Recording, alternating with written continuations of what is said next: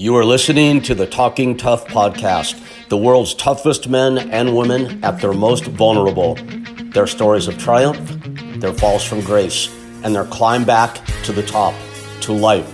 This is Rick Bassman here for Talking Tough on the Podcast One Network.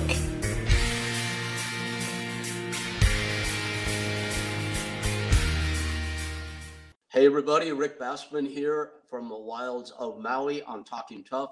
It is our first gray and rainy day this season, uh, but that's okay because I have a guest on today who's always like just uh, a bright ray of sunshine in my life. And if she's listening right now, she's probably laughing, but it's true. Uh, it's uh, it's been a good week here. My dogs are great. Go Go's doing great. I'm happy to report to everybody. Um, workouts, our, our shut in workouts are good. Everything's cool. Life is good. Uh, amidst these escalating crazy times, and we know what uh, I'm alluding to, all you have to do is turn on the news or turn on your computer.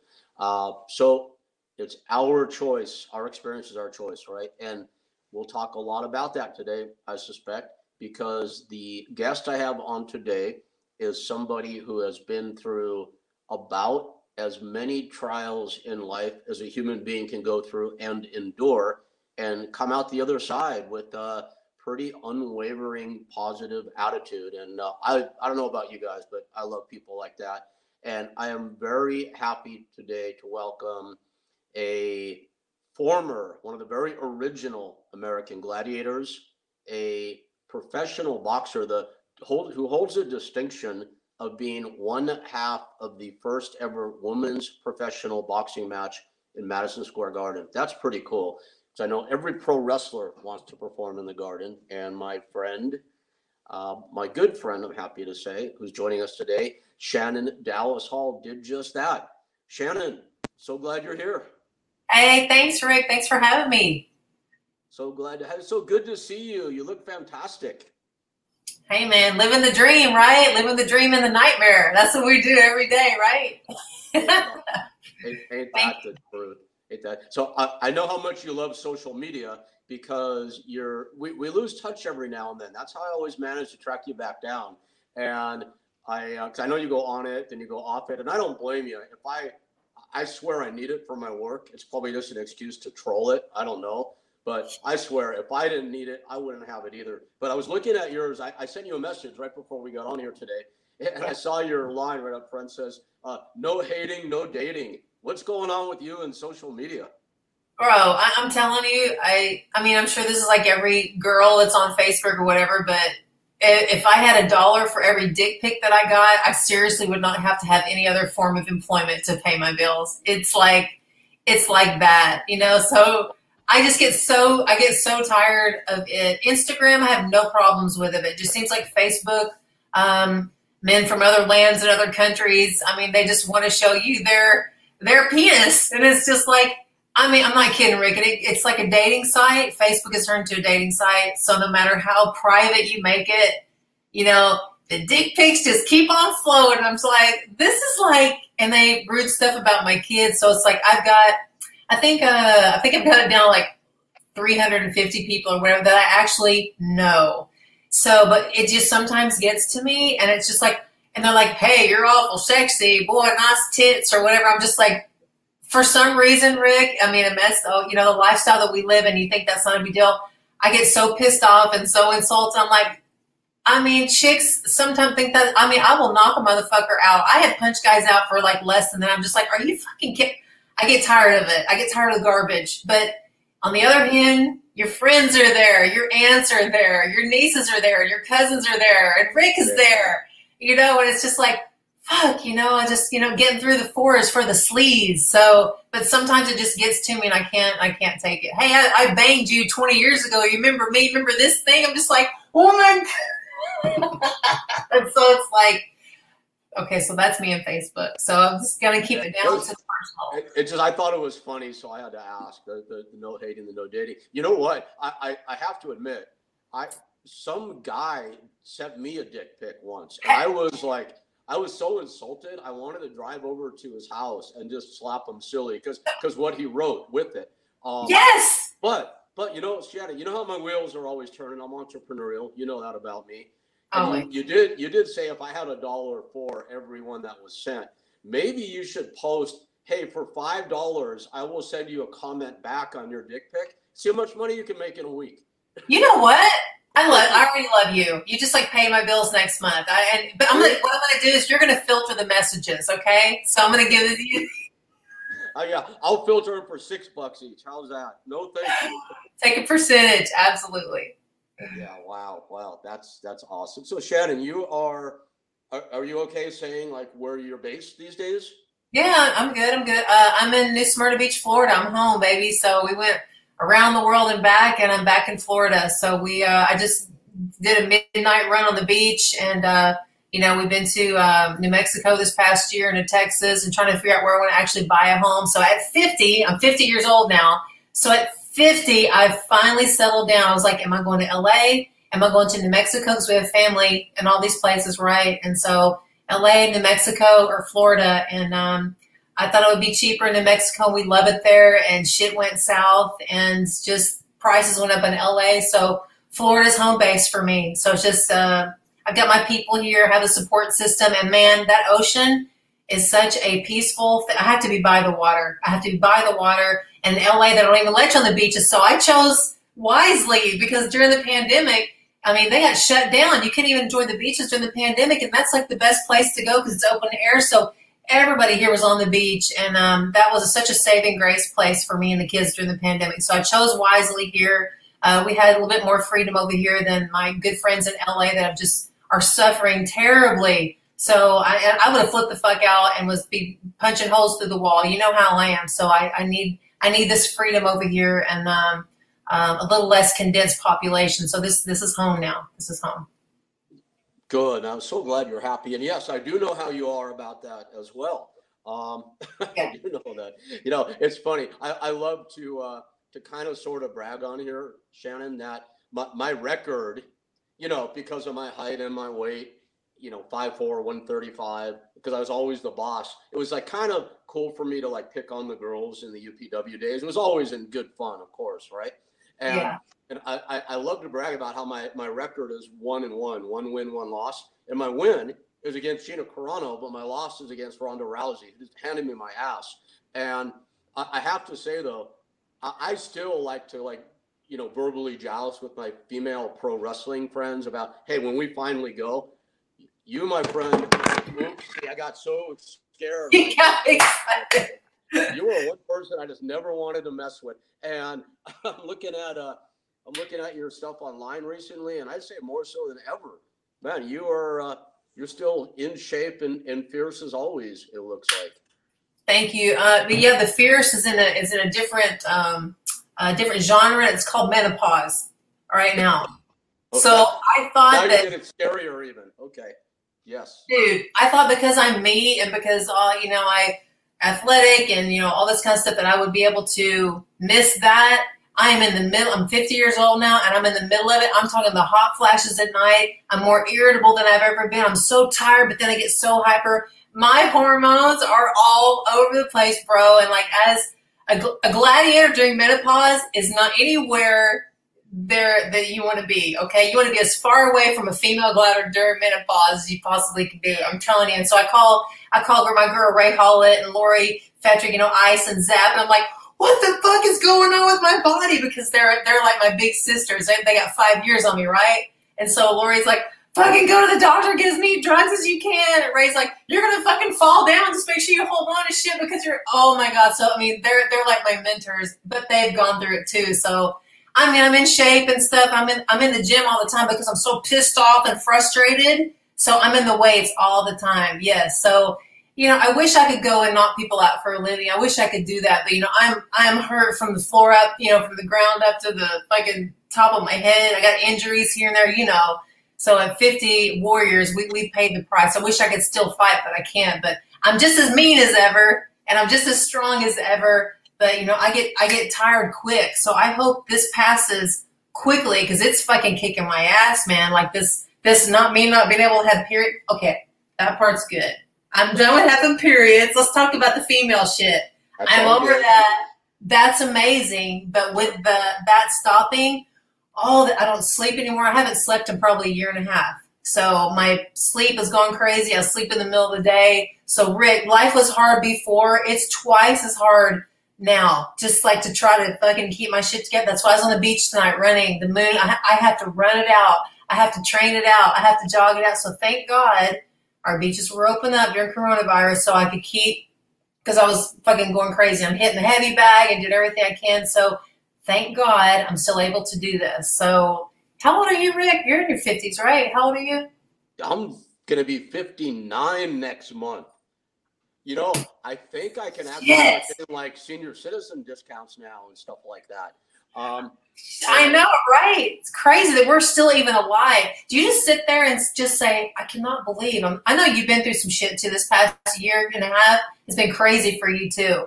So at this point, don't you just sit there sometimes and say, "I'm just so alive. I'm still in this body and breathing and still here." You know, Shannon, I take more, and that, that's more noticeable to me, or more more present in my mind, like recently, more so than ever. I, I feel Yes. I feel like at you know nearing 59, 60, if you will. Damn, that's That- freaking that- awesome, dude. Yeah, I'm actually. I think I feel like I've take, taken a better turn recently, mentally, emotionally, physically. Um, I'm getting back in shape.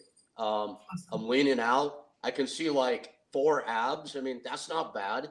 Um, Nice. And uh, I just ordered a but. I live pretty isolated on Maui. You know, it's seven miles from the ocean. You can see it from my house, but it's still a bit of a journey. We're up in the forest here. There's no houses around us, so it feels isolated. And I've got a big underside of the house, so I just cleared all the dirt, flattened it out, and I ordered um, a double end ball. I ordered a heavy bag, and uh, I'm setting up a little gym under the house. So uh, yeah, I'm like you know, My body hurts. It's always something new every day. But I have this like insane fantasy in my head that I still have like one more fight left in me. So who knows? I mean, never say never. You're a right? fighter, baby. You're that's that that means you're a fighter. We always think we have one, and that's what drives you to train. That's what drives you to pray, and that's what drives you to get your fucking ass out of bed every day.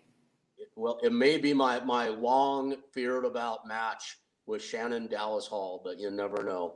Well, you know that would be your last day on Earth, bro. So you know, let's just keep that in the dream category. You know, I, yes, I like to talk a lot of shit, but I think I'm going to refrain from doing that in this case. All right, I think I'd be well advised to do that. Okay. let's just let's just stay in each other's corner. I'm going to stay in your corner. You stay in my corner. Let's always fight together. Let's not fight each other because I, I wouldn't want that in you. You wouldn't want to see that side of me. Let's let's we're we're home team, baby. We're home team. I, I love that idea. So Yes. let's talk. Let's talk about your your fighting past a little bit. So Yes.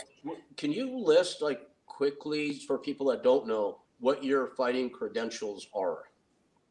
Um, let's see. Well, it started out um, when I was five years old. I knocked the first boy up and said my mom was like ugly or something. And my first fight career started at five years old. And I knocked this little boy out, and I realized I had some power in that hand. And I was knocking boys out in Arkansas for cheating, for lying. So it's like I never keep boyfriend because I was always known for whipping boyfriend's ass, right? So my my fighting career started when I was like born. So I was born fighting, right? So my technical fighting career um, started when I made the American Gladiators. Uh, that was in 1990, uh, 1993, I believe, when I lived in Dallas, Texas. And it was on a whim. Uh, I just did a bodybuilding show. I moved to Dallas from Arkansas. Just did a bodybuilding show. I got second place in a heavyweight division, some sort in Dallas. And me and my friends, uh, we are going to drive to Houston and party the next weekend and eat because my friends died with me, right? I may not have like a big family, but I have really good friends. My, my spirit family and friend family, probably like yours, is amazing. So uh, we went to Houston. We were driving to Houston on the side of the road. It said American Gladiator tryouts, right? So we were all smoking weed. We were drunk as fuck in the back of a car. We were partying, going. I was, I was 20, 22. Okay. So that's what you do when you're 22, right? So they're like, get out, Shannon, do it. Shannon's in shape. Let's go fucking whoop some ass or whatever. We were all drunk said, yeah, yeah. So they just pulled the car over, Rick, and I swear that that pulling the car over that night changed my life forever. So I got out drunk as a skunk and on just as a joke to try out. And even like drunk, I kicked ass. And um, I think me and Jazz, Jazz was there. Remember Jazz on the Gladiators, long black hair? beautiful Yes. girl. me and her ended up at the end together on this power bomb. I'm like, put these two together. They didn't want to see it. Like, put these two together. I'm like, come on, motherfucker, let's go, right? Woo! So we we we we actually made each other look great. She and I, I was a little bit more athletic. She was just a big bodybuilder girl. She was just amazing looking, right? So she was really fun to hit. You know, so boom. Anyway, so um, we went to Houston. Two weeks later, I got a call back from the Gladiators. Hey, you made the cut, top ten out of fifteen hundred girls or whatever as contender. We want you to LA. We made it to come to LA. Blah blah blah. I was like, what? So this was great. Made the Gladiators, did the Gladiator show, and from the Gladiator show came the opportunity to do the first Tough Woman World Championship show.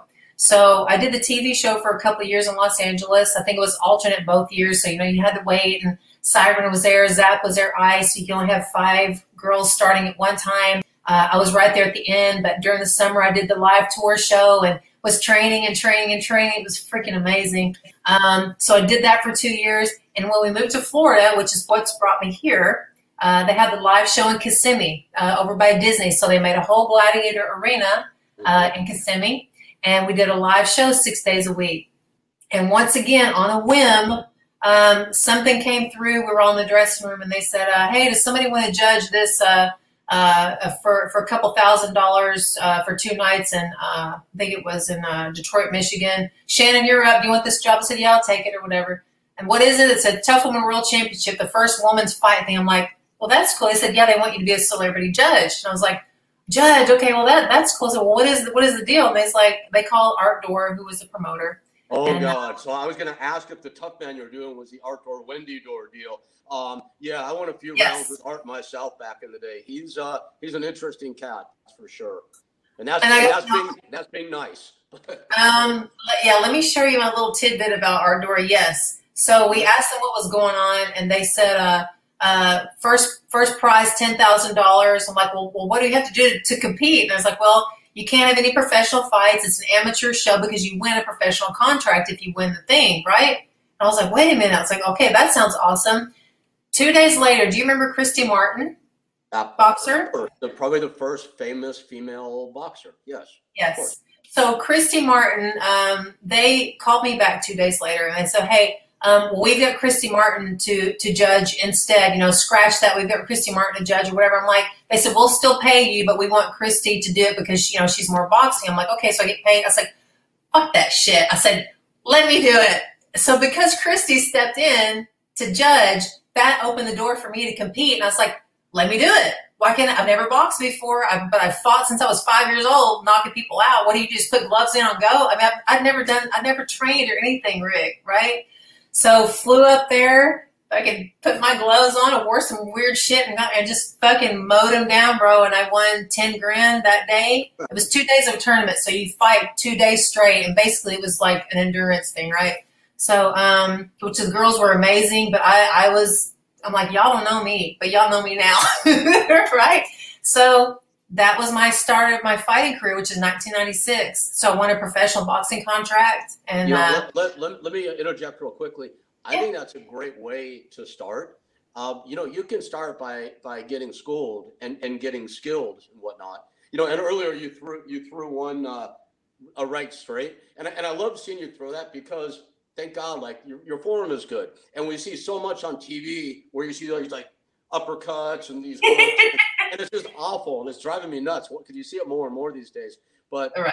but you started with innate toughness. You know, my my first business partner ever, one of the toughest human beings I ever came across, guy named Mark Mark Carter from Ohio, whose dad entered him in the tough man on a lark.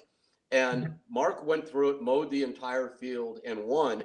And I remember the last bit, the the last video before his finals. His opponent it's like, yes, I've been training for this for for years, and you know, he's in the gym. He looks technical, and Mark just knocked him the fuck right out because it was, was from the streets, and he was tough.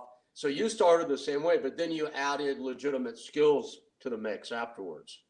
Yeah. So and, and that actually opened the door to professional training. So I won that and uh, started working with Art Dore and. Um, I moved to Bay City, Michigan. He actually moved me into the back of his gym. I lived in a little shithole in the back of his gym with Butterbean. So me and Eric Esch, man, we, we like lit the town up. So me and Butterbean were, were stable mates, right? I so, know that. one of my best friends in the world to this day. Yes.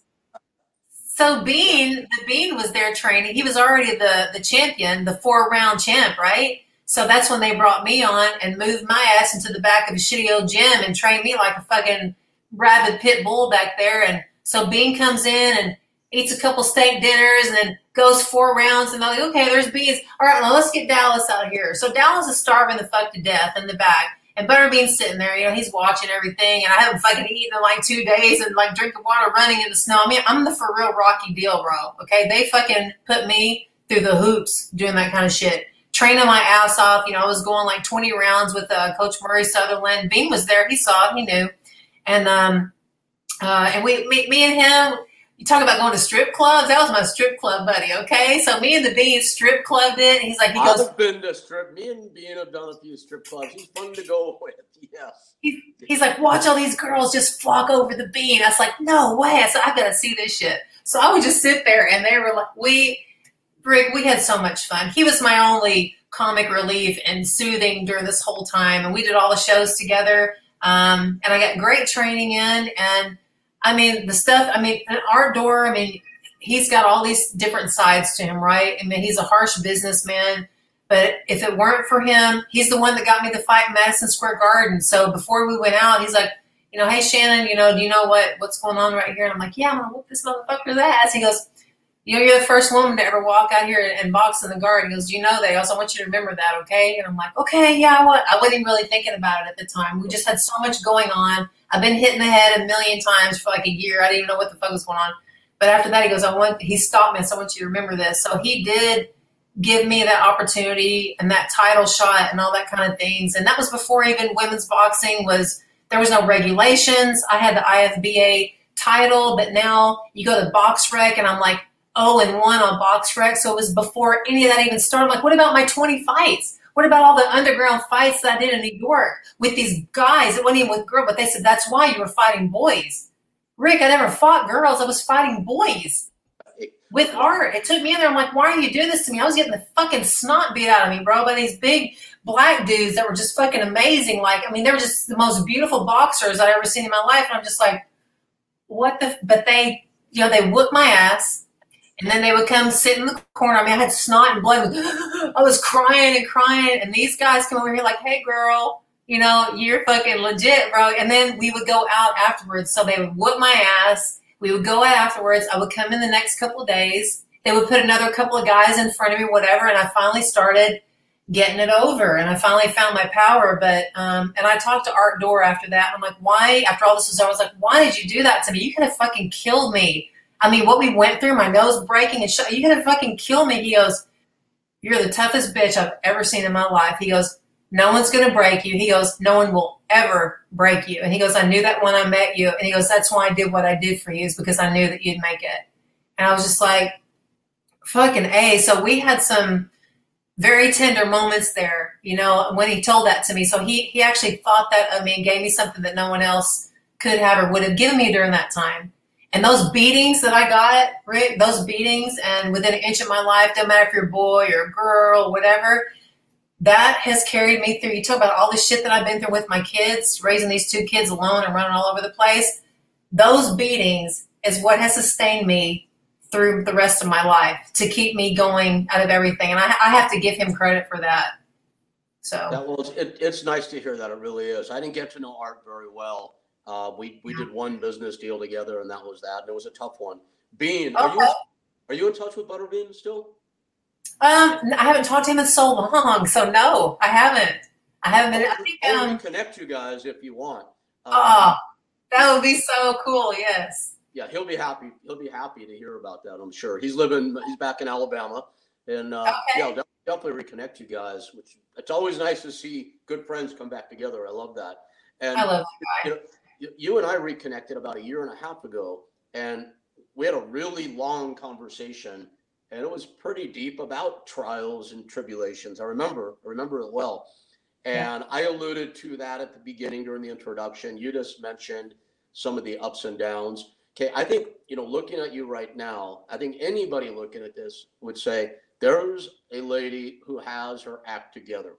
She's, you know, she's bright, she's sunny, she's upbeat and that's amazing. I love seeing this in you. It's in it, and it's so genuine. Um, so I think people will be predisposed to think, oh, hey, she's always been that way. Could could you could you download quickly like what what was your lowest time in in life and what did that look like? Because people that watch this, people listen to it, are oftentimes going through the going through the shit themselves, and I think it's really helpful to people to see someone like yourself who's doing so well, but then hear what they had to come back from to get to this place. So, so how bad did it get? Um, I mean, it's it, it's gotten really, really, it's gotten as bad as it can get. It's gotten as bad before my kids were born. Um, I was sleeping in the woods. Uh, I didn't have a place to live, so I was sleeping in the woods uh, at one point. Um, uh, in Mexico with a guy that was supposed to be my fiance, and he hired a hit out on me.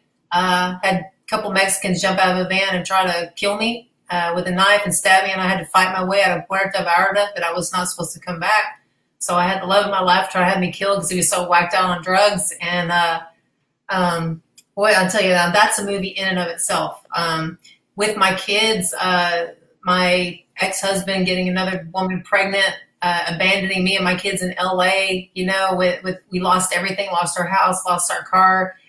There has been a lot, a lot of things happen that I don't have a safety net. My family doesn't have money my family's as dysfunctional as anyone's family could possibly be, you know? So there's no financial security, there's no financial safety net. Um, so, and I mean, to be honest with you, from, from the bottom of my heart, the only way I've ever gotten out of these situations, uh, and there's there's more that even go a little bit deeper than that. That's that's just a little bit too deep to go to. But um, is when I drop down on my knees and I, I have to pray. When I ask God to please help me and my kids from the bottom of my heart. I mean, I am an avid Christian. I believe in Jesus Christ, and from the power of, of Christ is the only way I've ever gotten out of anything. And I'm telling you right now, the source of my strength is God. And, you know, I think He reveals to me personally, um, God reveals His power and strength to me when there was nobody else there. And only when I did that did things start to turn around.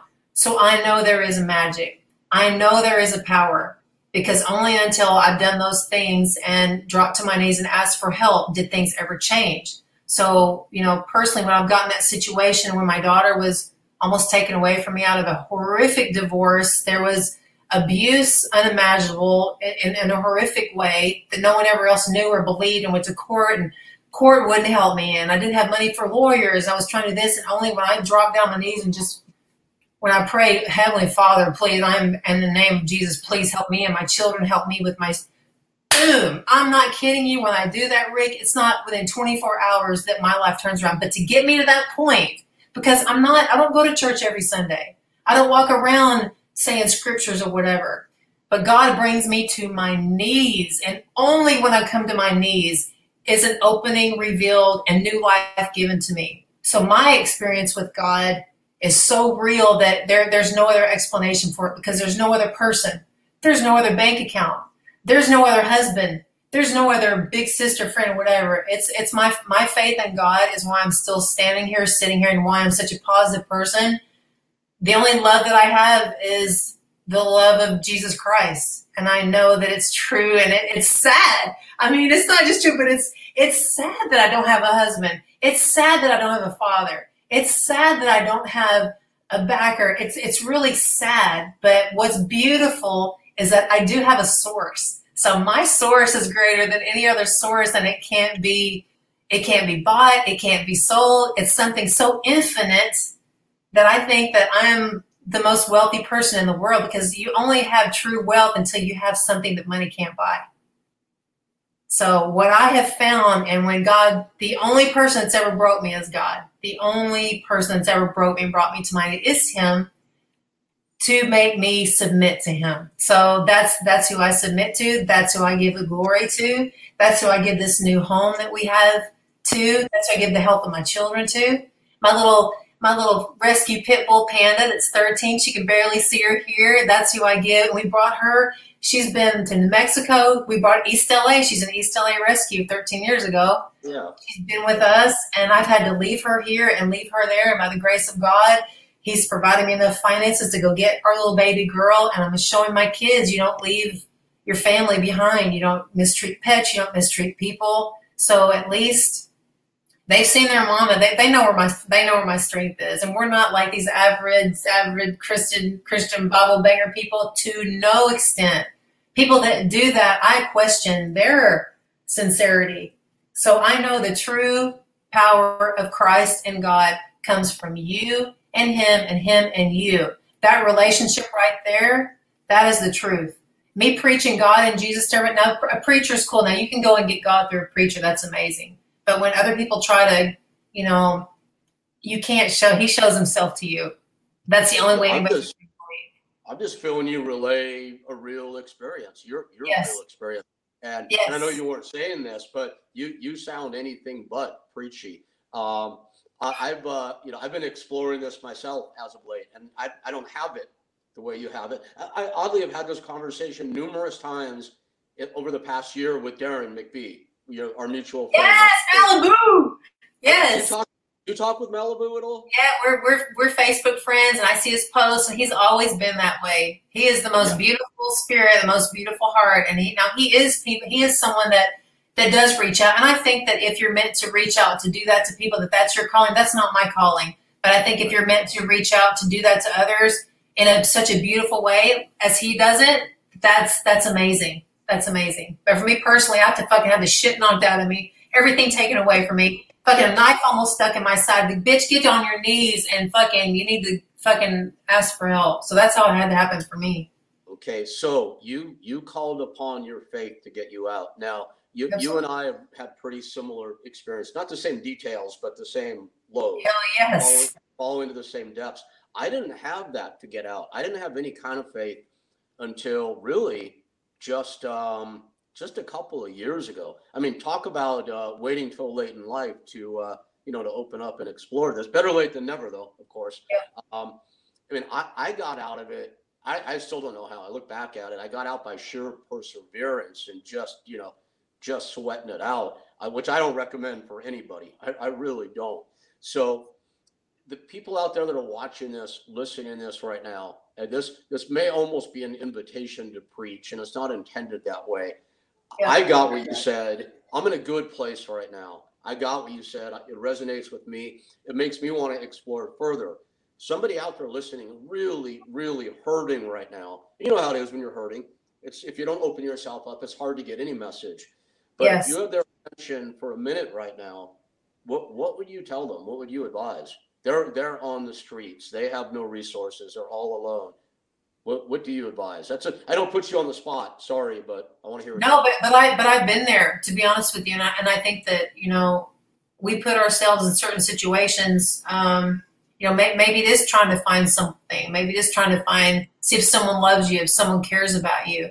And you know, when you're at the very end of your rope with nothing or nobody, I mean, you know, I mean, I'm just saying I drop to my knees and I mean I just say God please help me. And I know that you know universally there's a lot of different gods or whatever. I was raised you know Jesus Christ and I know the the love and the power of Christ to me. Um, I have personally found it. It's not what my mother had showed me. It's not what my you know grandparents they they went to church for their own reasons. This is something that that I have found only when I'm praying. Now, you, now I love watching Joel Osteen. Joel Osteen is amazing. I love watching preaching with him, and I cry every time. And when I when I connect with someone that's actually has the Spirit in them and the Holy Spirit in them, and just that that gift of love and wanting to help people, I feel it. I'm very empathic.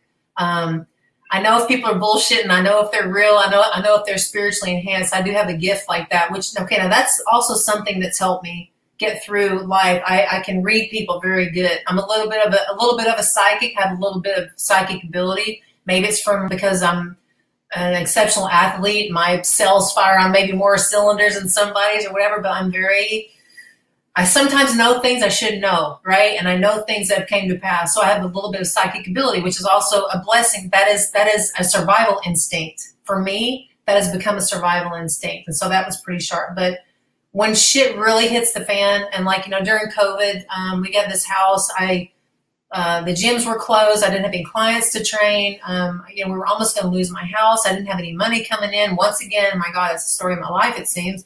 But um, I'm just saying, I say, just Lord Jesus, please help me. I, I come to you and, and in Jesus' name. I know there's power in his name. That's just it. And I don't do it because there's power. I do it because he loves me. I do it because I feel the love of Christ. There is something, I mean, I wish I was here when Jesus was here. That is the most infinite love. I think, okay, that's what, now you're asking me this. I think that's what I'm seeking. I want to be loved so bad, so, so bad by somebody or something. Christ is the only form of love that I know that I actually feel that feeds me. So the love of Christ is what sustains me. The love of Christ is what feeds me. That is the love that I'm craving for in a husband or in a partner that I can't find. Everybody just keeps fucking me over. Okay. And I just keep getting fucked over and fucked over. I mean, I'm sure I get my picker is definitely broken. Okay. I have to interrupt now and ask you, are you, ah. I want to go back to this. Are you, are you open-minded to not being fucked over? I don't mean to challenge you, but I, I, I want to put it that way. You know what I mean? We Yeah. get to a certain point where we take our, look, we, if we don't take our past experiences into our life, then we're setting ourselves up for failure because it is education. But Yeah. we can also take those past experiences and allow them to prevent us from finding something good in the future. Are, are you feeling like you're in a pretty open and, and good place for that sort of thing right now? Absolutely, absolutely. Um, my my issue with relationships is that I am very loyal. I'm a very strong, strong woman, and that strength feeds into my relationships. I'm strong enough not to fuck around. I'm strong enough to be honest with you. I'm strong enough to work with somebody and, and build an empire with someone. I, I I'm that equal partner. And so when I put all these faith, all this faith and my love into these guys that said they want to be the one, and then they end up fucking around with me. They end up lying to me. Now that doesn't mean that I don't forgive, but I don't forget, right? And it's to the point of I get so disappointed. I want a heart that's equal to mine. I want a love that's equal to mine. And I'm so we talk about getting deep and stuff. I'm so deep with that. And when someone, if you break my heart, you'll do it again. And it's like then we then we become friends. I have a lot of really good friends, but I'm still searching for a husband that won't beat me, hurt me, cheat on me, and lie. You know, so it's like I can't find it. So like I'm a little bit isolated. That is where I go go to to Christ and praying and listen to the preaching again. Christ's love feeds me the love and sustains me until my next relationship because I'm not a quitter, okay? I, you know, I'm straight. I'm not a lesbian. I look so lesbian. I'm telling you, if I was a lesbian, I'd be the You happiest lesbian. not look like a lesbian. No, but I mean, I mean, I'm serious. I'm so, I'm so strong and butchy, and I have not so many girls tell me. I'm, I'm not kidding you. I, I would be so happy, but unfortunately, I'm straight, and unfortunately, I'm very intimidating to most guys, and I can't. I, mean, I just whacked all my hair off again, but You know what? I mean, I'm gonna, I'm, I'm gonna, I'm, I'm gonna do something I've never done in one of these conversations before. I want to, I want to offer to play matchmaker because I have a guy for you. Rick, stop it. Are you being serious? I, I'll, I'll even tell you about him right now everybody to hear. And if he, he might get, he's, he's pretty quiet guy, so he may not love this, but I'm gonna do it anyway. Um, did you ever meet my friend and uh, John? John Paws, our amazing producers in the background right now. Um, John's gonna know this guy, or at least know who he is. Do you know the name Sylvester Terkay? Is that familiar to you, Shannon? Trakai. No, I would definitely remember that, but no, I don't. let me give you the quick rundown. Sylvester, he's well, first of all, age wise, I would say he's 50 now, 51, somewhere in that neighborhood. Um, he lives in Pittsburgh, but you know, it's just geography. He's successful, very conservative financially. He made good money as a pro wrestler and as a professional MMA and K1 kickboxer. And he saved all of it. He's really good about that. He is ultra, ultra Christian and was saying he always want, wanted to be with somebody who's, I think they call, you call it similarly yoked. Is that correct? Is that the terminology? Um, I don't know much about this. He's also, uh, he's, he's also six foot seven, 315 pounds. He was, um, Whoa. He's an NCAA Division One wrestling champion. So you will not be you will not be kicking his ass, um, but that's all right. And he is truly, truly one of the nicest human beings you'll ever meet on this planet. So I'm going to introduce you to, if you're up for it and he's up for it, I would love to make that connection. Oh my gosh, I already feel like small and petite, like in his magnificence. hey, if we fucking went toe to toe, you know I wouldn't back the fuck down. That's my problem. So it's like, don't you? It's, it's like, can someone just not? Dude, I mean, people fight, but you know, it's like, but if he's that big, I mean, I guess it wouldn't matter. So that that sounds amazing. What's his name again? He's a good dude, Sylvester. You can you can search him. Uh, first name is Sylvester, and his last. He's gonna love when he hears this John. Oh, I could only imagine that I'm fixing him up on, on during an interview that he's not even aware of. Um, and his last name is uh, Terkay, but it sounds like Turkay. T E R K A Y. What what nationality is that? Where is he from? You know what? We're really close friends, and I he's got to be like at least third or fourth generation American. So wh- whatever his heritage. Okay, though, that's got to be something like. It, it might be. I don't know though, to be honest. Russian. I mean, that's really big, you know. So. Yeah, so I'm gonna I'm gonna call him later, and okay. uh, be, a, be a little late his time. I'll get him tomorrow, and we'll see if we can make that happen. Now he's not big enough. I mean, he's, I mean, he's got a big ass heart. You know what I mean? So it's like that. That's that's a lot of it. You know, he's a very faithful guy. He's one of you like just as you are. You would never have that question in your mind about what he's off doing. That he's like he's a straight wow. and narrow guy, as straight and narrow as they come. We traveled the world together on our wrestling days, and we used to joke about him. Um, I'm not going to say some of the stuff online. It's just it's all nice, but it's it's it's teasing stuff or ribbing as we call it in pro wrestling. But yeah. while while we were all out carousing and you know, Durban, South Africa, or Roppongi in Japan. Sylvester pretty much kept to himself at his hotel. Um, didn't go out drinking and carousing with the rest of us. Uh, the one or two times he had a beer was kind of a, a big occasion. Um, so uh, yeah, he's he's just he's conservative. He's nice. He's a sweet guy. And he's like peaceful. Is he like peaceful? Like got a peaceful very soul. So very much so. That's important. That's that's good. And with all that said, I think that concludes the love connection portion of today's episode. I'm talking tough, but um, that, there we go. All right. I I just pour all this shit out to you, so I apologize if none of, if it's not like appropriate or whatever. But it's no. like you're asking me about stuff, and it's like that is the real me. It's like my heart. You're I mean, but I'm out there training people and, and doing what I do, and you know, making people fighters and making people this and so the, the coach in me is like that. But then I come home, but the the woman in me is yearning and kind of heartbroken, that kind of a thing. So, and she's there. I, so I, I, know that feeling, my friend. I'm right there with you. I, is the woman in you yearning and heartbroken, Rick? Oh, wait, sorry, say again. Is the woman inside of you yearning and heartbroken? Inside of me, yes. Okay. Thanks, thanks, Shannon. I, I appreciate that.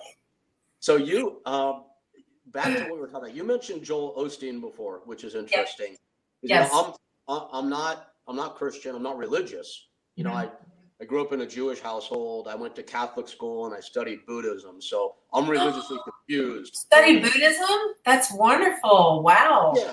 So the point being, I've had a lot of exposure to many different things, but I've never really landed on anything. I, I would definitely consider myself spiritual these days, is believing there's something that's yeah. greater than ourselves that we can draw strength from, and that's been very important to me.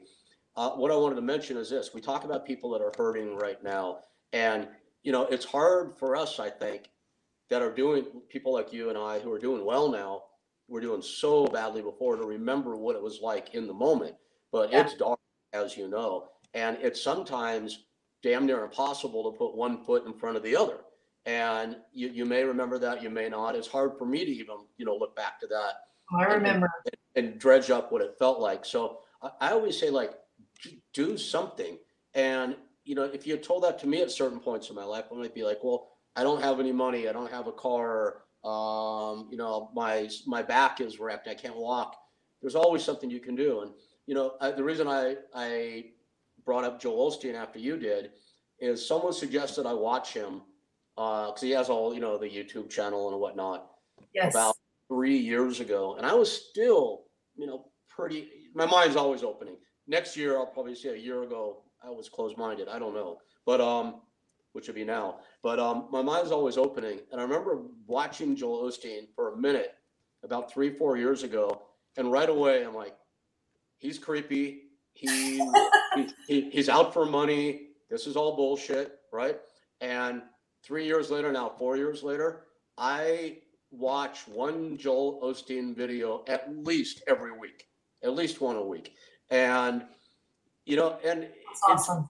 and, and the, the point of, the point of it is it's his message and his message is about hope and Yes. belief and finding strength and in my mind to, my- to my perspective at least suggesting practical ways to find hope and strength and Yes.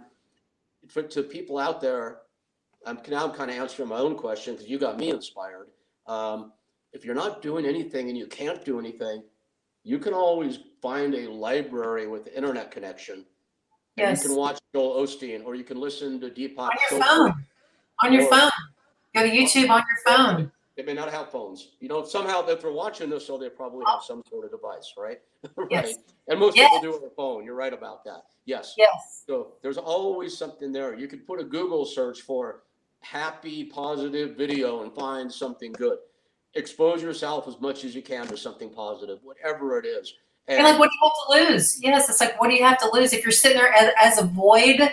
Yeah. Try something that that connects with your heart, you know. And and I, I might connect with this, Rick, because I was raised like that. My mom did have me in church all the time, and I thought it was weird, and I never felt comfortable, and she always made me wear weird shit, and I never did. But you know, I I don't know if that is why I connect with it now because I was raised that way. But like you said, there there is magic out there. There is power out there. Look look look at The Rock. Look at Dwayne Johnson. Look at Ronda Rousey. Look at these people that have soared. What is it that you think that makes these people go to a top tier? What what makes it different? It's their belief. It's their hope. It's their faith. There's something in them, and some or someone has instilled something in them to keep fighting. That is your faith. So find something to believe in that is not expendable. So you have to put your faith into something that's not material, that's not, you know, expendable. I mean, and and Christ is just the person, the love and, and the being there. It's, it's like it's it's never ending, you know? I mean, he's immortal. There, and there, there's a lot of there's a lot of vehicles to get there too. And, Yep. and I say it with all respect, somebody hasn't found Christ, there there there's there are. And look, I, I'm I'm open to that. I talk, I keep dropping names, and it's not my intent. But I've talked to Malibu a lot about this. lately. I've talked to Sting about it a lot, the pro wrestler Sting, and I'm very open to it. I even purchased my first Bible not long ago, since I was in Catholic school a million years ago. But but but I haven't but I haven't found that. It hasn't it hasn't hit me. I like to think I'm open to it. So that said, there's so much out there that works. And I agree with you. It's faith and it's hope. I think Yes. combined with action. And because because I'm Shannon, for everything you came out of, I believe your faith and your hope brought you out. But I would be willing to bet you anything that you just didn't sit on your butt either. You put one you put one foot in front of the Oh, other. no. I'm in that So- fucking gym all the fucking time. I'm telling you, you have to generate that energy within yourself too. So there has to be there has to be the mental, the computer, and then you've got your vehicle. But it's like what what drives you in here? And you have to have something that drives you that's that's not going to expend like like I'm I'm saying what's your source? Some people have a father that's one a, a dad that's great. They you know give a trust fund. You know he pays all their bills. He's there for them. You know he encourages them. But you know he will pass away. You know what about if it's your boss? Your boss they're they're sending you the paycheck. They're telling you all these you know meditation things. You know be be there on job on time and you know this is what you're gonna do. That's gonna go away at some time. So I'm just saying put your put your faith in something that's not going to go away. And the reason why I have fallen and fallen and fallen before is because I had my faith in something or somebody that left me. So the only person that hasn't left me is Christ. And that, that is a love. Christ, so he's not a person to me. Christ is a love. Christ equals love. And that is infinite. So it's not a person. So you're asking me what I would tell somebody. Put your faith in something it's not a someone, it has to be a something because we're all just pieces of shit. We're all going to go back to the dust, right? You can't be a person, it has to be something infinite. There and yes, and there's all and and I want to. always I always like to say to people, there's always something out there you can draw on, but you Yes. have to be willing to to seek it out. Know that Fine. Absolutely. some Absolutely. 'em, you know, if you're if you're passing a church on a Sunday, walk in. If you're passing a temple on a Friday night, stop in. Um, if you're uh, Yes. if you live near a mission, go to the mission and volunteer your services. Be of service to others. That will that that will get you Yes. the right direction, at least headwise for a minute. That's very Anyway. true. Very true. You ever you ever done volunteer stuff at a mission? Oh my God. Yes. Um, I've served people at Thanksgiving and all you know the the homeless people or whatever. And when we didn't have shit, me and my kids, I said, you know what? Let's fucking go to this. And and you know then you realize that you don't have it so bad. There is always someone that is worse off than you, unfortunately. But I'm just saying, it may it gives you something like fuck. It makes it puts you in perspective. So if you're constantly doing things to give your perspective a little bit more of a okay, we're okay and it's going to be fine. And even under, when I was like in the woods under a tree, I'm like, all right, well, this is a pretty good tree. And, you know, this blanket's a pretty good blanket. At least I'm tough or whatever. And my ex boyfriend came two days later and found me in the woods. I was just try, trying to prove a point. I didn't have a place to live. But my point is, and you ask what, it is my faith in God, but it's also my perspective and thinking, okay, it's not so bad. Someone else has it worse. It's not so, so, so bad. Now, if I've got needles sticking out of my arms, you know, and fucking doing drugs like that, now let me tell you, I've never had a drug problem. I've never had an alcohol problem. I have done every drug on the planet. I've drank every kind of alcohol on the planet. I've, I've, as a gladiator, that's Right. what you do. You party, okay? And thank God, I'm sure it's by the grace of God, I'm still here. But I don't have an addictive personality, so I don't know what that's like. And that could be, that's probably the most horrible thing. I have an addiction to choosing guys that are abusive. I have, I have that because my dad was abusive to me. So therefore I picked guys who are abusive. So we all have our crutch. So, so even someone that maybe have a heroin problem, well, look, you still can walk on two feet. You still can have use of your arms. Look at these people that are in wheelchairs that are paralyzed. So see, that is a perspective. Okay. They'll be like, wow, you know what? You're absolutely right. So it's like, you know what I'm saying? So you have to kind of think that way in a lot of in a lot of situations. Absolutely, it's it's perspective and it's choice. Um, do you Yeah. know? Are you familiar with the guy named named Nick Vujicic? Is that name familiar to you? What's the last name? Vujicic. I think V U J I C I C. He um he, No. he has a ministry. He's got a very successful ministry in San Diego. He's from England. Um, he was he's known as the no arms, no legs guy. There's a reason Oh he's yes, yes, yes. I've seen him. Yes. Sorry, my Oh screen. my Okay, so you know you know who he is, right? Um, I you know I did I've seen him. Yes. Yes. Oh my gosh. I Incredible sense of humor, character. Yes. He's like my favorite human being on the planet. I mean, beautiful wife, beautiful kids. Um, You know him personally? no, I don't. And I've reached out to him. I, I reach out to people I want to have on the show, and in doing that, have landed some pretty spectacular catches. And, and I'm bound and determined to get him one day. But when I do, I'm also going to ask how he made his family because I love to mess with people like that. Um, but I know, because nobody ever has the balls to ask him that question. So I have to. Speaking of balls. ah, right there you go. Um, but I mean, there was a guy who was extremely depressed. He talks about it as part of his testimony, and look at him now. And then, you know, remember a couple of years ago, in the space of a few days, Anthony Bourdain and Kate Spade committed suicide. I don't know if you remember that or not. Um, they were both, you know, multi multi millionaires. They were surrounded with lots of people who ostensibly loved them, or at least were yes men to them Yeah. they seem they seem to have everything anybody could ever you know materially want on this planet Yeah. um, yet look at the end result so then you Mhm. have the nick Vujicics of the world and the shannon dallas halls of the world so the um I don't know, the, the magical formula you've gotten me to today, because I don't have that answer. You provided this inspiration is faith and hope combined with action. Yes. Little tiny baby steps, man, and you end up in a good place ultimately. Probably get harder before it gets better, no doubt about it. But But you know what, Rick? There, there's something else too that that is a huge component into that. You have to be grateful for your life. Yes. You have to be grateful for your breath. You have to be grateful for your hands. You have to be grateful for the ability to speak, to be able to swallow. You have to be grateful for your life in general. And if you aren't grateful for it, it's going to get taken away. So I think the more that you feed that, the more that you feed your gratefulness and appreciation, you will be granted life. And when you take that for granted, it slowly gets taken away. So if there's nothing else there, if you can just say, I'm so grateful I can see my hands. I'm so grateful I can move my feet. Something starts to happen when you start doing that. That momentum changes. So instead of, oh my gosh, I hate myself. I wish I would die. No one loves me, whatever. Boom, boom, boom, boom, boom. Hey, I can move my hands. Hey, I can see my feet. Hey, I can flex my arms. Hey, I can I can do this. I'm grateful to be able to see things. I'm grateful to be able to hurt. I'm grateful for my heart rate. So the and something else Joel Osteen is very adamant about. The words that you sprinkle over your life is the seed that you're going to grow or the seed that you're going to kill.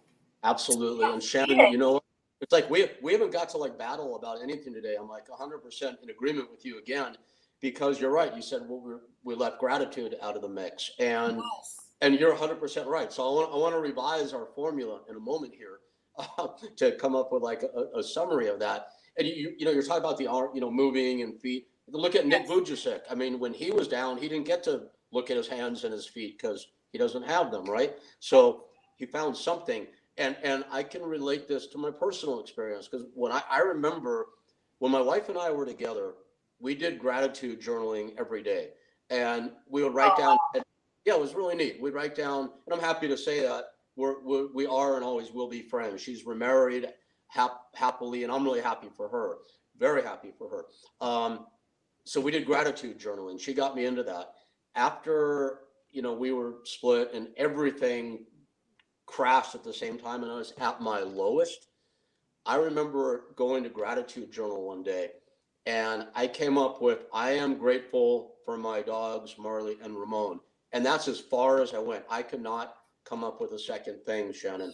And what why is that? It's not because there weren't things to be grateful for, it's because my mind and my heart had closed. So yeah. I know that now in retrospect. So uh, for the okay, everybody, the Shannon and Rick magical formula is this hope and faith plus action plus gratitude. And and know this.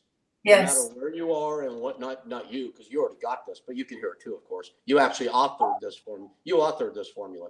Um, but wherever you are, whatever's going on in your life, know that the potential for a better day always exists. The potential for a better moment always exists. It's just yes. sometimes, sometimes a simple shift of the mind. Life changes like that, like that. Yeah. Like wait for the this. Have faith for the this. Wait for it. It changes as quick as it got bad is as quick as it can get good, and sometimes it's a little bit longer for the good. But man, the earth and us on it, it's in constant state of change. Everything is a constant state of change. That's why when things are fucking amazing, hold on to those moments because it's going to change a little bit. You know, I mean, we can control things, you know, somewhat, but you don't know what's going to happen. Okay. So when man, things are good, be grateful for that and just like enjoy the moment. You know, depression is thinking of the past, anxiety is thinking of the future. We all have both of those things, but to be in the moment, that's what being in the moment means because that is really all that you have. And so even when the moment is shitty, hold on, it's not going to be shitty forever. Okay. So the test of your soul and of your character is how long can you deal with it? So the way that you deal with it when things are really shitty is I can fucking move my finger. Look, I can fucking scratch my eye. Look, I can move. And this little bitty mind games get you through to when someone says, look, you just got this brand new job. You're, you're hired. Or look, this opportunity came up and you're like, oh my God, that was amazing. So while you're moving your fingers and being grateful and toes, that that gets you through like the hard times. I mean, on, honestly. So these are like the little games go through my head, like that. Okay, I have a nice soft blanket here. I have a I have a chair that somebody gave me. That means somebody cares about me. I'm, you know, I'm pretty sure that no matter what happens now, I have the tools to to make it to move forward, Yeah. and that is the Rick and Shannon, the Rick and Shannon formula, bro. So easy, and it it's a mindset. It's a mindset. It's gonna get rough.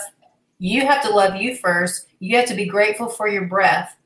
If you can find those two things, the strength is there, man. It's there. And you don't have to be like a superhero, pro wrestler, fighter. What, do all these people have that other people don't have? I mean, number one, we got balls this big. Okay, so we got balls this big, and you know we can see out this room, but we get knocked to our feet and our hearts. And as you know, because you talk to all these athletes, we're strong people and we kick ass, but our hearts are. You talk about the vulnerability. That's the name of the show. The bigger the heart, the bigger the vulnerability, and so we hurt probably more than the normal people because we put ourselves out there. We're gladiators, bro. So yes, we get hurt if not more than anybody. It hurts worse. So that's how you do it. Shannon, I don't know about you, but I love this conversation today. This has been really good. And we're, we're, we're at an hour and I don't want to keep, you. I know it's late your time. So let's go to something really important to wrap up. Can you Okay. give us one good story about beating up a boy? Come on, let, us wrap with something heavy like Wait, okay, wait. Do you mean like like like a bar fight or like a Yeah, ring fight? anything good, whatever you think people like will find entertaining in a perverse sort of way. Okay, but there's so many, so you have to like categorize the fight. You, I mean, you have to categorize the because you know I do mixed wrestling, and I still I still wrestle men because I fucking love it. Okay, You, wait, you you do the mixed wrestling thing? I don't know. I have done mixed wrestling for 25 years, just with Oh certain people and people that I like. You must be killing men from coast to coast. Oh my god. Dude, Um, people pay me like to. I mean, like last year I got paid like 500 bucks to break a guy's jaw. So go. you know my do you know my friend Jennifer Thomas? Yes, I know. It's Session Girls. I'm on there. Yes. Yes. Okay, Yeah. Jennifer is one of my really close friends also. Session girls. I had no idea. Oh my god. I would be I would be terrified if um you came through the door. Wow. No, well, see, but let- like, you, you pay for it. You know, it's like role play. I You know, it's role know- play, I, and I love it. It's, it's the most fun. It is the most comic relief thing that I have in my life, and it's the funnest thing. And it's like I still get to whoop some ass, and still get. I'm still a professional fighter in, in and of that way. You know, so I mean, so you're saying beating up a boy, I beat up men. You know, I break, I break their jaws if they pay me. Give us a bar fighting. Give us a beating up a man in a bar fight story. I was just telling this to my daughter, my 15 year old daughter. You know, she does weightlifting, boxing, MMA. She's still trying to figure out her life. We were just having a conversation on the beach tonight as we were jogging. And um, I said, we were, we were going down Flagler Avenue in New Smyrna. I said, Amanda, your mommy's undefeated on Flagler Avenue. She's like, what are you talking about? I said, okay, um, there was, when mommy was 20, about 26 years old, I was in the bar, uh, had a few beers. I was watching a band, and the band was kind of gay looking, and they had little like strings around their hair, and uh, they look like lover boys. When Loverboy, you know, remember Loverboy a long time ago, MTV. First, turn me loose, working for the weekend. of. Yes. So these guys were like lover boy, and I was kind of they kind of look, you know, kind of gay. They kind of look like, excuse me, I love gay people, but like to us, I'm like, you guys look so gay. Y'all look like nah, nah, nah. not not gay good, but gay weird. Okay. So I was like, oh, I said, look, I said, look at lover boy up there on the stage, and so this girl came behind me. She tapped me on the shoulder, and I said, I said, what's up? I was a tough woman world champion right now, so I'm pretty sure my head was shaved or some crazy shit. She goes, that lover boy on stage is my boyfriend. And I go, oh, lover boy. I said, so that means he's straight, right? And I started laughing, and she fucking slapped me, right? She fucking slapped me. I had a beer in my hand. I was like, Psh. I was just like, so I dumped my beer on her head. You know, one of those moments where you just go, fuck you, without saying fuck you. I dump my beer on her head. She starts scratching to the high heavens or whatever. Her boyfriend, that was a lead singer, jumps off the stage jumps off the stage and grabs me from the back. So she's like, I'm still laughing. I think we're just partying, right? So she's like scratching. I pour the beer. He jumps off the stage. Um, we start fucking swinging at each other, and it goes down outside. So I had a sweater on. So lover boy, I him lover boy. We're standing on the street, and I'm like, I'm like, fuck you, and I'm looking around. So I was looking. I was drunk, right? Imagine that. So he comes over, and um, I go to take him down. And when I go to take him down, one second. Oh, I was, I was hoping I had shorts on. God dang. So I went. To, I went. To, I thought I didn't have any pants on. So I went to take him down. He grabbed my uh, sweater. So he pulled. You remember the old the old trick, Rick, when you pull the sweater off so it tied their hands. Of course. So he pulled. he pulls my sweater right here, and he's in front of me. And so I did like a baseball bat, and I went, whoa, like a baseball bat, right? So tell my daughter did the, did the back spin thing, went, boom, and knocked him out with my arm. So Lover Boy went, woo. So Lover Boy did like a spin. Sorry, I had to get all animated and everything. So I knocked Lover Boy to the ground like this with my spin on the fucking thing, and then I fucking ripped my fucking sweater off, and I had like a bra on and shit like that, like sports bra. So come on. And so the police started coming, and then the owner of the bar was a really good friend of mine, and there was another bar across the street. So fucking go to the other bar, go to the other bar. So me and my friends ran to the bar, and I hid behind the bar when the police came, so they couldn't find out where I was. He was trying to press charges and all this shit, and I disappeared. So my friends like hid me under the bar. So that was a boy fight, and so I knocked Lover Boy out with a double-handed sweater like a bat. So that was it. Fantastic. Thank thank you for sharing. I, I we, we had um we, we had a very heavy, very amazing conversation, and I thought it'd be fun to to wrap up with something like that. Maybe not everybody find it entertaining, but I know our listeners will. So that that is great. Was that not? Are you not entertained? Holy shit! no, I'm, I'm extremely I'm extremely entertained. Um, we're entertained uh, about shit like this, Rick. You know, this is the stuff that we know really happened, that we really did. Other people like, yeah, right, that really happened, but we unfortunately know that we do this shit. You know, so I know, I know. Any any story you told me, I I knew it. I I know it's happened. I know that. Oh my gosh. Well, Shannon, it's been great seeing you. I'm so glad we're in touch. And uh, yes. I'm going to be back in touch with you because I'm now playing uh, Cupid between uh, Dallas and Predator. That's his nickname, and, and that's that's his wrestling name. It's not indicative of his personality. And uh, God, that's good. Shit. Yeah, of course it is. And apart from that, let's just be in touch. It's really really nice to see you, my friend. Thank you. Thank you for having me, and, and congratulations on the success of your show and everybody that's on. I think it's wonderful. Be part of a great group, so good for you. Well, thank you so much, and keep on being you. I look forward to uh, connecting again soon. Oh, awesome. Maybe I'll come see you in Maui. So maybe Hawaii's on the on the map. So Please, I have to come visit you. Anytime, my friend. I'd love to see you here. Okay, thank you. Take care, Shannon. All right. Well, that's uh that was fun. John, are you with us? Yes, sir. Hey, hey. Um, I, I know you had uh texted. I asked if you had any questions for Shannon if she had done pro wrestling. And the, the reason I didn't uh put that to her on the show is I, I do know um, about Shannon and pro wrestling. And I had actually, in the heyday of UPW, I had introduced her to uh, to Jim Ross and Bruce Prichard, and they were they were very interested, and she was interested, but at the end of the day, we just couldn't work out the terms. Uh, it's not something that she grew up with. Uh, she wasn't dying to do it dying to do it or be in it. And back in those days, John, as, as I know you know as well as anybody, it, it had to be in your blood. You had to be willing to sacrifice everything, do anything uh, for free for prolonged periods of time. And she was more about um, making sure it was going to take care of her. I mean, she wanted to do it. She's physical. She obviously could have done it. Um, this was in Chyna's heyday.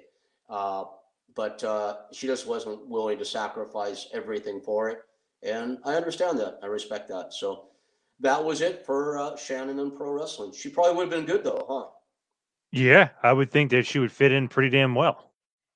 Yeah, she yeah she she would have re- she would have been uh, the new Chyna. That's for sure, no doubt. Um, and, and a lot more athletic too, certainly. But uh, anyway, man, um, that was uh, that was good, positive. I think all in all. Um, and uh, God, it just flowed. It was fun. Thank you always, as always, John, for uh, arranging and producing, my friend. You got it. No problem. Great show. Thank you. Well, it'll uh, it'll be on YouTube, depending upon where people are looking at. If they're listening on our podcast platform from talking-tough.com on Launchpad DM. You can also watch it on our YouTube channel and it's just uh, youtube.com forward slash Rick Bassman. And if you're watching this on YouTube and you want just the uh, the audio version or the podcast version to share, please check us out at talking-tough.com and you can download the podcast right there under episodes. Um, it's Rick Bassman here on Maui, signing off for myself and the awesome producer of Talking Tough and of the Two Man Power Trip and so many other quality podcasts, Mr. John Paz. Have a good night, John, and good night and aloha to everybody else out there. Rick Bassman signing off for Talking Tough. Let me tell you something you already know. The world ain't all sunshine and rainbows. It's a very mean and nasty place, and I don't care how tough you are, it will beat you to your knees and keep you there permanently if you let it.